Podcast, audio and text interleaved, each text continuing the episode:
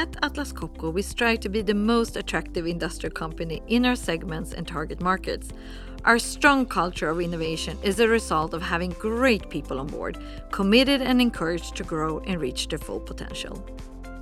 With the belief that passionate people makes the difference, the People Podcast is one channel where we get to explore and deep dive into topics within people and culture. For those of you who listened to our previous episodes, welcome back. We release new episodes on a quarterly basis, and the program today is our 13th release. I'm Cecilia Sandberg, head of HR for the Atlas Copco Group, and with me I have Dorna Eriksson Shafi, VP Talent and Learning for the group. Our topic today will be enabling a skills first organization. What is it? Why should we care? And how do we get there? Please join us.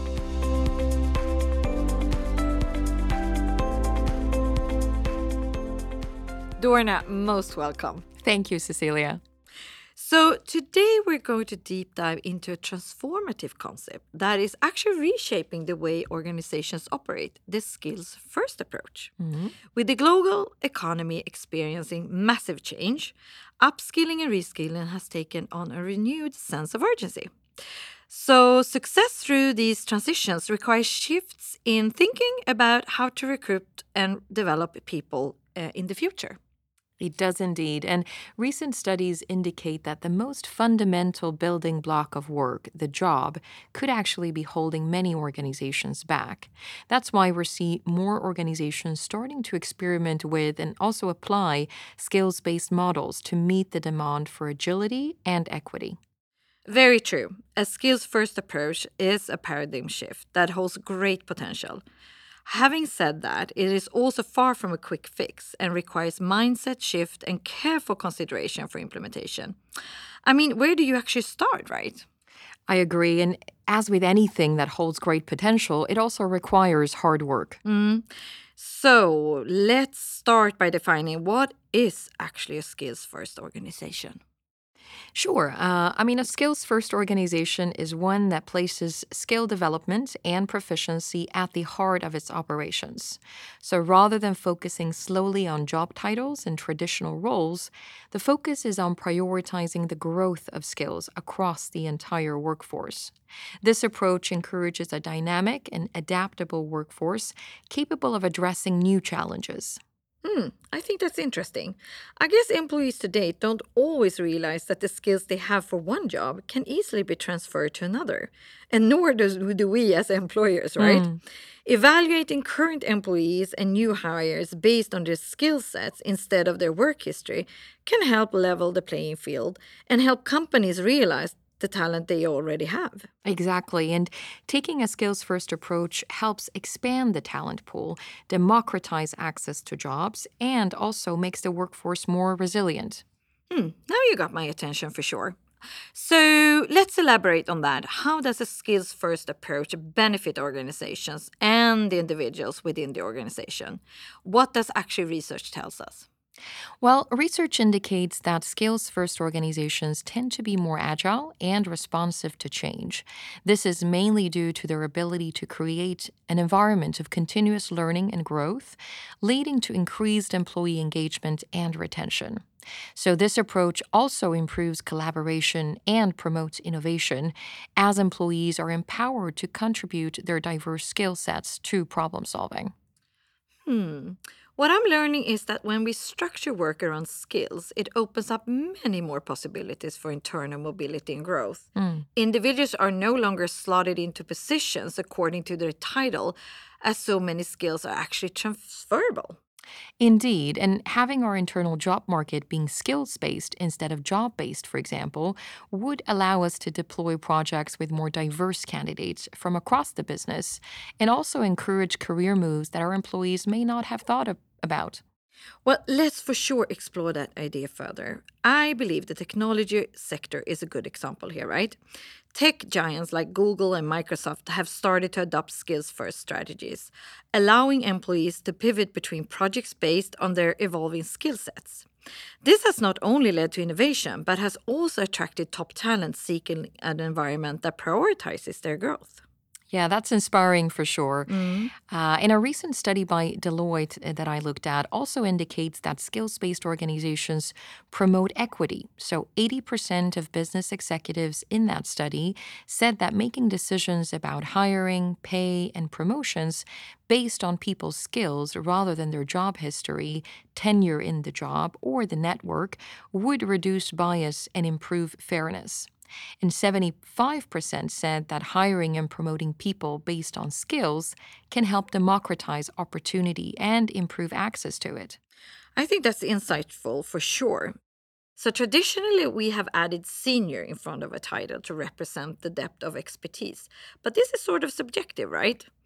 Likewise, years of experience isn't the best qualifier to assess talent. An individual can be 10 years in a position, but if they haven't been exposed to industry advances or haven't been open to learn, they may actually be lacking critical skills. Mm, very true. And when we talk about work in terms of skills, we have a more granular picture of what's needed for tasks to be accomplished. We can build a picture and a common language beyond broad job titles to better understand what skills a workforce has and needs to stay ahead. Hmm. While the benefits are clear, as we briefly touched upon earlier, there are challenges in transitioning to a skills first model. Um, what are your thoughts here, Dorna? Yeah, you, are absolutely right. Transitioning to a skills first approach does require a cultural shift and also a robust infrastructure. Resistance from employees accustomed to traditional hierarchies is, is one. Uh, moreover, tracking and evaluating skill development can be quite complex, specifically the so called power skills. So, not the functional or technical skills, but the more human centric skills, such as critical thinking, emotional intelligence, or creativity. Mm-hmm. However, successful case studies also suggest that clear communication, supportive leadership, and an investment in learning can mitigate these challenges. Well, that's comforting to hear, right? Mm-hmm. So, having covered some grounds now when it comes to the why and the what, should we discuss the how and some actionable steps to becoming skills first? Sure, sounds good. I guess the question we all ask ourselves is where do we start this journey? What are your reflections here, Cecilia? Yeah, I think it starts with ensuring we have a common language for skills across the organization, an AI powered skills taxonomy covering both technical as well as human centric skills. This will allow us to conduct a comprehensive assessment of the organization's current skills and help us identify gaps. Yes, and identifying areas where employees may lack the skills needed to meet evolving business needs will be key for workforce planning. So, answering strategic questions like where do we invest in upskilling and for which skills do we actually recruit? Mm, indeed. Next steps will include creating a skills inventory for each employee through self evaluation and validation of skills by their manager, again driven by AI technology to help ensure speed and scalability. Understanding current skill levels and interests will help in designing personalized learning and growth paths for employees to drive skill development further.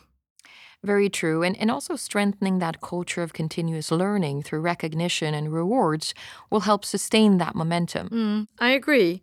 Modifying our hiring and promotion processes to prioritize skills over traditional qualifications like degrees or years of experience is then another important piece of the puzzle, right?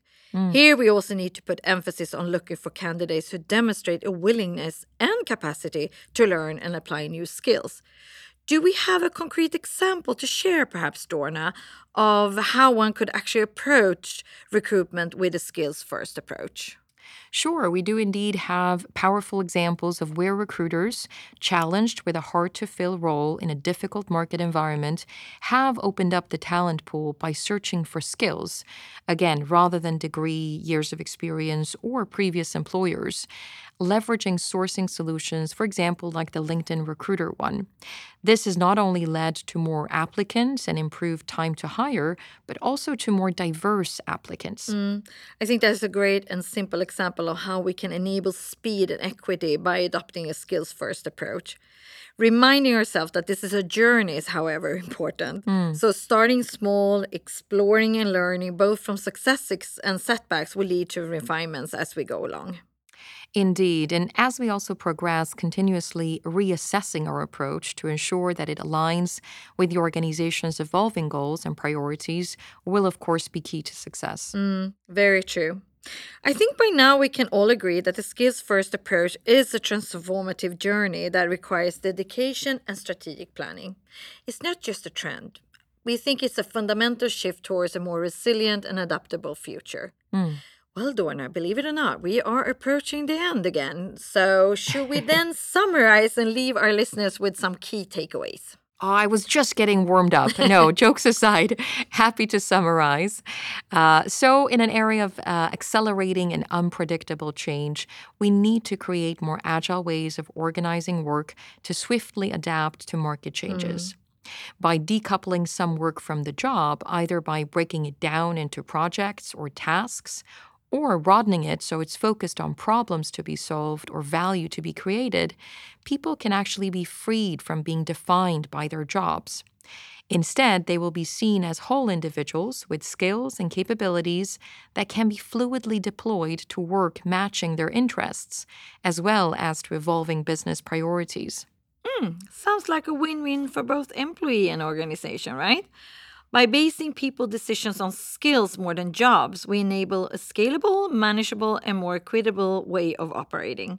Mm. I truly believe that we can expand and diversify our talent pools with a skills first strategy. Well, as always, Dorna, I have truly enjoyed our conversation today, so thank you so much for joining me. Thank you so much for having me. And to our listeners out there, thanks for tuning in again to another episode of our People Podcast. Stay curious and remember the skills you cultivate today shapes your opportunities for the future.